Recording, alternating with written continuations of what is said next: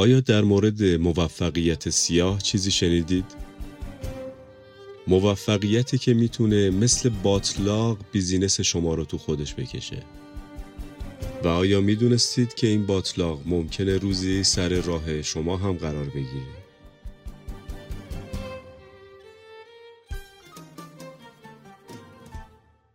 درود و وقت بخیر من رضا زرینی مشاور برند. در این اپیزود می‌خوام در مورد موفقیتی صحبت بکنم که به جای فرصت تهدید بسیار بسیار خطرناکی می‌تونه بر سر راه یک کارآفرین باشه. کانال های ارتباطی ما برند و برند آندرلاین اوکسین اینستاگرام.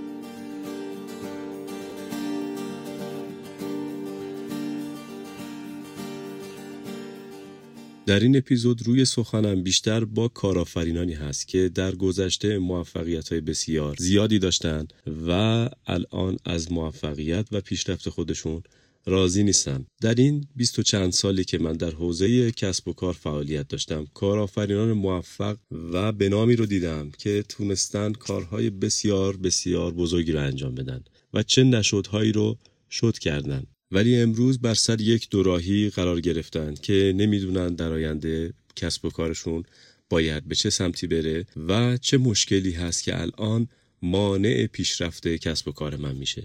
من در این اپیزود یک داستان برای شما تعریف می‌کنم. داستانی واقعی از یک دوست کارآفرین که گرفتار موفقیتی سیاه شده بود و هرچه بیشتر دست و پا می‌زد بیشتر در باطلاق موفقیت سیاه فرو می‌رفت.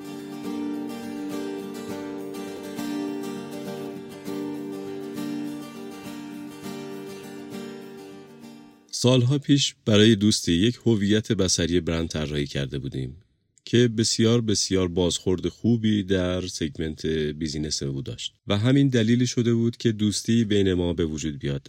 هر از چندی ایشون با من تماس می‌گرفت و گپ و گفتی داشتیم. در مورد مسائل کاری با هم دیگه صحبت می‌کردیم. حدود دو سال از اون بیخبر شدم و دیگه خبری ازش نداشتم و ارتباطی هم با هم نداشتیم تا اینکه یک روز تلفنم زنگ خورد و اسم ایشون رو روی صفحه گوشیم دیدم. جواب دادم با هم گپ و گفتی کردیم و کمی هم با هم شوخی کردیم. بعد از اوضاع احوال کارش پرسیدم. فهمودن که اصلا خوب نیست و برای همین تماس گرفتم. تماس گرفتم که با هم یک همفکری داشته باشیم. چون الان داخل یک گودالی افتادم و دنبال یک دستاویزی هستم که از این گودال بیرون بیام. از این دوستم درخواست کردم که به دفتر کار من بیاد و با هم گپی بزنیم. ولی قبول نکرد. اصرار داشت که من به کارخانه اون برم. و اونجا با هم دیگه صحبت بکنیم. یک قرار ملاقات با هم دیگه فیکس کردیم. یک روز من راه افتادم و به کارخانه این دوست عزیزم رفتم. کارخونش در یکی از شهرک‌های صنعتی اطراف تهران بود. قبل از اینکه وارد دفترش بشیم من رو برد و کارخونهش رو به من نشون داد. تحولات بسیار خوبی تو این چند وقته در کارخونهش به وجود اومده بود. دستگاه های جالبی رو خریده بود و به کارخونه اضافه کرده بود. ولی چیز عجیبی که می‌دیدم دستگاه اپراتور نداشت و خاک زیادی هم روشون نشسته بود.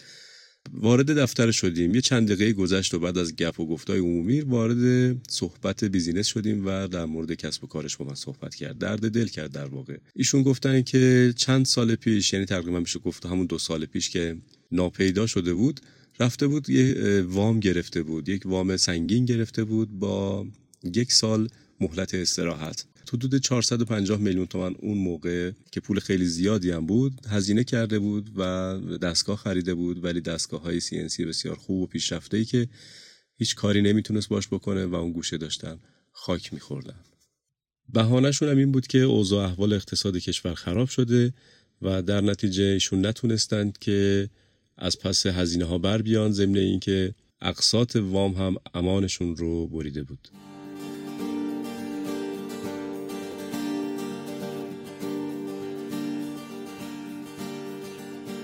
به نظر شما ایراد کار کجاست؟ اوضاع اقتصادی بوده؟ کیفیت محصولاتش بوده؟ ضعف در بازاریابی بوده؟ یا تبلیغات ضعیف؟ یا رقبای سرسخت؟ من نام این وضعیت رو گرفتاری در موفقیت سیاه می‌ذارم. طی این چند سال کارآفرینان بسیار بسیار زیادی رو دیدم که از لحاظ خلاقیت و سختکوشی بی‌نظیرند. سعادت همصحبتی با بسیاری از این عزیزان رو داشتم که واقعا جزو نوابق روزگار بودند. افرادی که نشدنی ها را شدنی کردند. افرادی که علاوه بر راه حل دانش آفریدن و موفقیت های بسیار بزرگی کسب کردند. اینها دقیقا همون افرادی هستند که اغلب گرفتار موفقیت سیاه میشن. هرچند که زحمات زیادی کشیدن ولی اون رو به راحتی در معرض نابودی قرار میدن. موفقیت سیاه دقیقا چیه؟ شما یک میوه موز رو در نظر بگیرید. ابتدا که کال هست. بعد می‌رسه رنگش زرد میشه و خیلی شیرین هست و اگر از این زمان بگذره کم کم دونه های سیاهی روش پیدا میشه و کم کم پوستش سیاه میشه و یه مدت که بگذره داخلش هم سیاه میشه و قارچا و سموم خطرناکی درش به وجود میاد که ممکنه حتی کشنده هم باشه موفقیت هم همینطور هست بسیاری از کارآفرین ها زمانی تونستن موفقیت های بسیار بسیار چشمگیری کسب بکنن و این موفقیت برای اونها پول، ثروت، اعتبار هم به همراه داشته و این قسمت فاجعه وقتی رخ میده که می‌خوان با تکرار همون موفقیت دوباره همون نتیجه رو کسب بکنن. و این اسمش موفقیت سیاه هست از اون بدتر وقتیه که به عقیده خودشون پافشاری می‌کنن و نمی‌خوان اون رو کنار بگذارن. و این موفقیت تبدیل میشه به یک زنجیری در پای این کارآفرین که مانع رشد و پیشرفتش خواهد شد.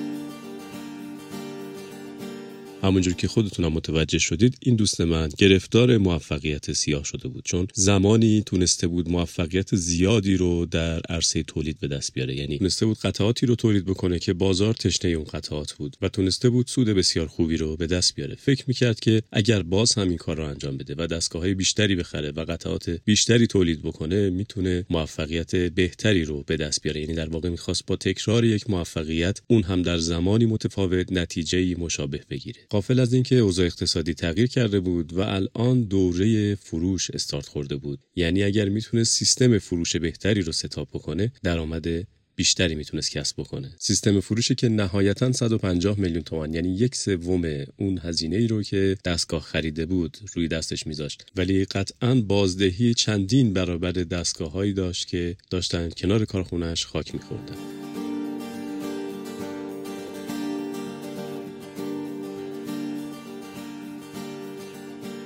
درسی که دایناسورها به ما دادن این بود که داشتن جسه بزرگ و دندانهای تیز شرط بقا نیست.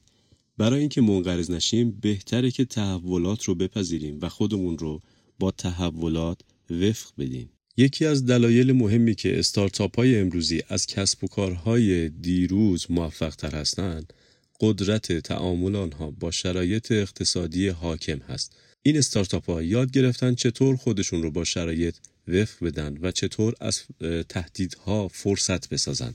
و نکته مهمی که این استارتاپ ها درکش کردن اینه که موفقیت تاریخ مصرف داره و باید بپذیریم که هر موفقیتی برای دوره خاصی خوب بوده و برای دوره خاصی خوب نیست. اگر تمایل دارید در مورد دوره ها یا فصل های اقتصادی ایران چیزی بدونید می‌تونید به وبسایت brandoxin.com یا به page brand underline oxin اینستاگرام رو مراجعه کنید و اپیزود چهار فصل اقتصادی ایران رو مطالعه کنید. در این اپیزود چهار دوره تاثیرگذار در اقتصاد ایران رو مورد بررسی قرار دادیم و می‌تونه این سوال رو جواب بده که در آینده روی چه چیزهایی میشه سرمایه گذاری های موفقی انجام داد. من رضا زرینی مشاور برند از وقتی که برای شنیدن این اپیزود گذاشتید سپاسگزاری می‌کنم و امیدوارم که خلاق باشید و ژاهویی